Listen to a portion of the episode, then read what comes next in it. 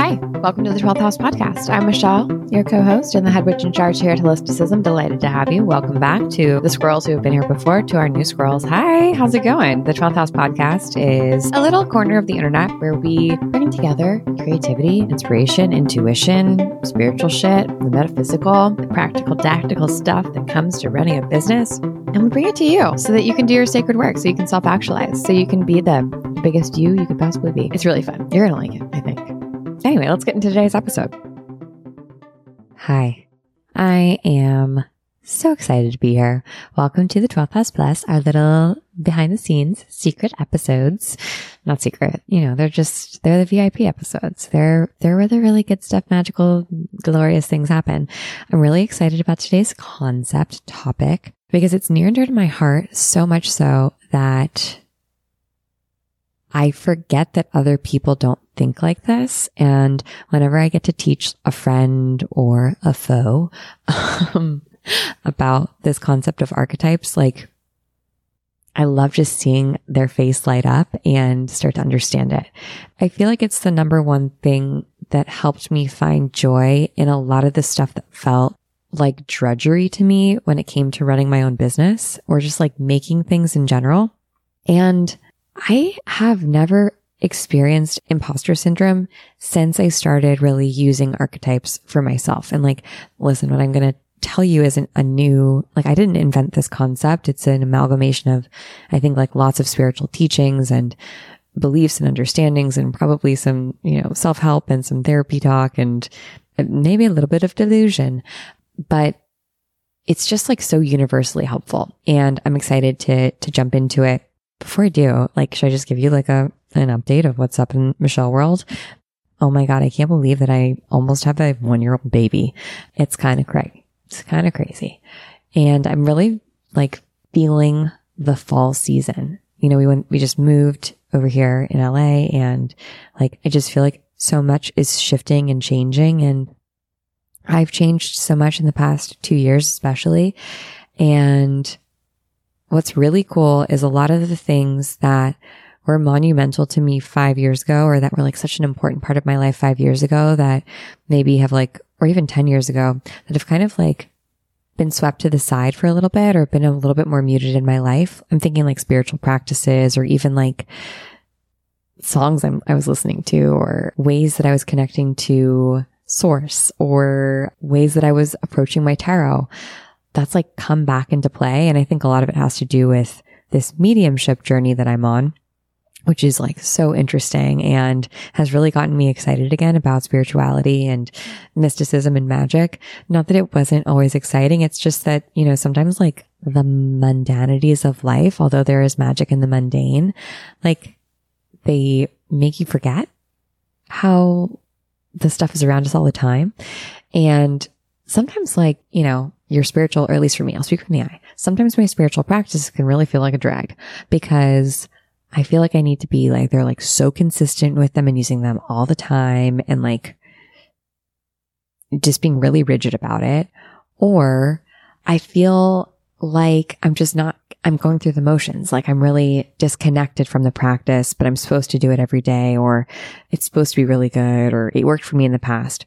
So I just am like kind of reveling for myself in this like re-energized spirit that I have around my own sort of mystical magical practices. And like, just seeing the ripple effect in my life has been really cool. And what I'm excited about and how it's affecting my work and all the things that I'm making like it's sick. It's cool. Magic is cool. Spirit is cool. Being a human being having a spiritual experience is just it's very legit. It's very cool. So that's what's going on over here. Am I still seeing ghosts? Yes. I am just so fascinated by this journey. And you know how sometimes you're like going through something in your life. Oh my gosh, this beautiful bird just flew over my house. You're going through something in your life and like maybe a breakup or a death or you're pregnant or you're falling in love and you're in like, I don't know, you're like having a dinner with someone and they're talking about something in that it just seems so just like blase to you or base and you're like, how could we possibly be taught? Like, how can anyone focus on anything other than the fact that like love exists or, or like my friend died. Like, how can anyone possibly continue, like, have a work day? Like these little secrets, secret feelings or experiences that are singular to us that like take over our consciousness or all of our waking thoughts and are really exciting. And also it kind of makes everything else feel a little bit boring. I feel like that's where I'm at right now in my like mediumship journey myself of like, wow, this is so cool. Why wouldn't I do this all day long? what do you mean I have to write an email? What do you mean I have to go grocery shopping? But I'm sure that the shine will wear off eventually, as it is one to do.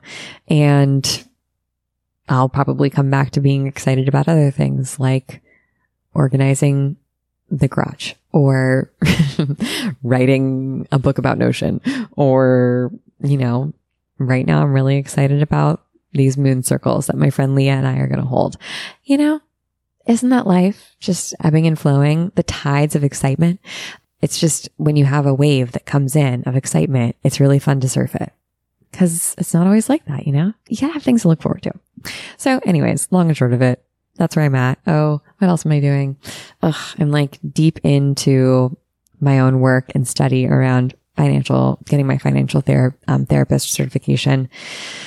Man, that is, it's hard because there's a lot of like the way that people talk about finance sucks and is so boring and is actually like darkens, dampens my soul and my energy. And I feel like when I'm by myself doing my research and like thinking about money and finances and helping people with it, I get really like juiced up and lit up.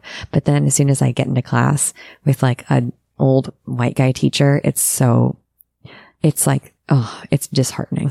so, uh, I don't know if you can relate. Maybe if you've gone through like traditional schooling for something like medicine or ther- a therapeutic practice, like can be tough to, to make it through, especially if you have like disagreements with how it's conventionally practiced. And you know that when you finally get that certification or that diploma or you know, graduate from your program, you're going to practice things differently.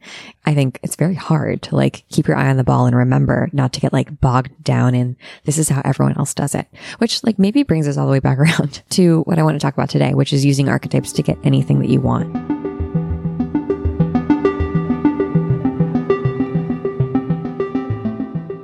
Really all the time we're playing and practicing with archetypes. For example, you know, there's an archetype of, at least for me, of a person who is a finance person.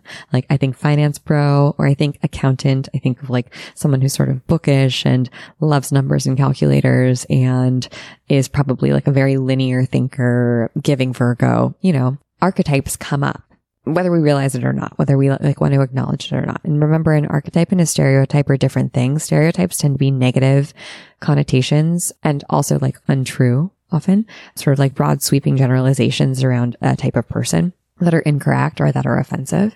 An archetype is not that. An archetype is sort of a universal figure. Think of it as um, sort of like the skeleton of a type of person. So like we know the archetype of a mother.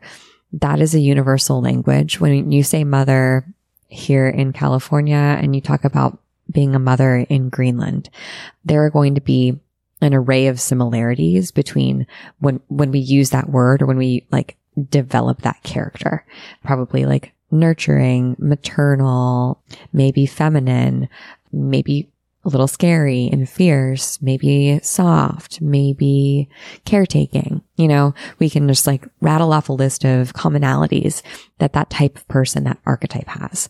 And what I really like about archetypes is that the more we get into them, the more we can develop them for ourselves because there are infinite archetypes. So there's the mother, but we could, we could open up that mother archetype to the gentle mother, to the distracted mother, to the working mother, to the stay at, stay at home mother.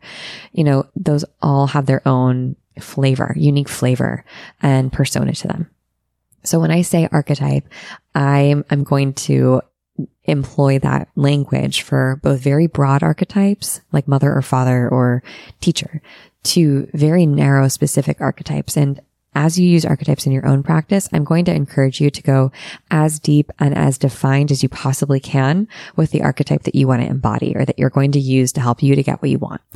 So archetype embodiment is the way that we can get anything that we want. like it's the way that we use archetypes as this vehicle to unlock different aspects of ourselves, to unlock gifts, expertise, confidence, inspiration, cognition, new ways of seeing the world. Those are some of the many things that we we basically inherit when we embody an archetype.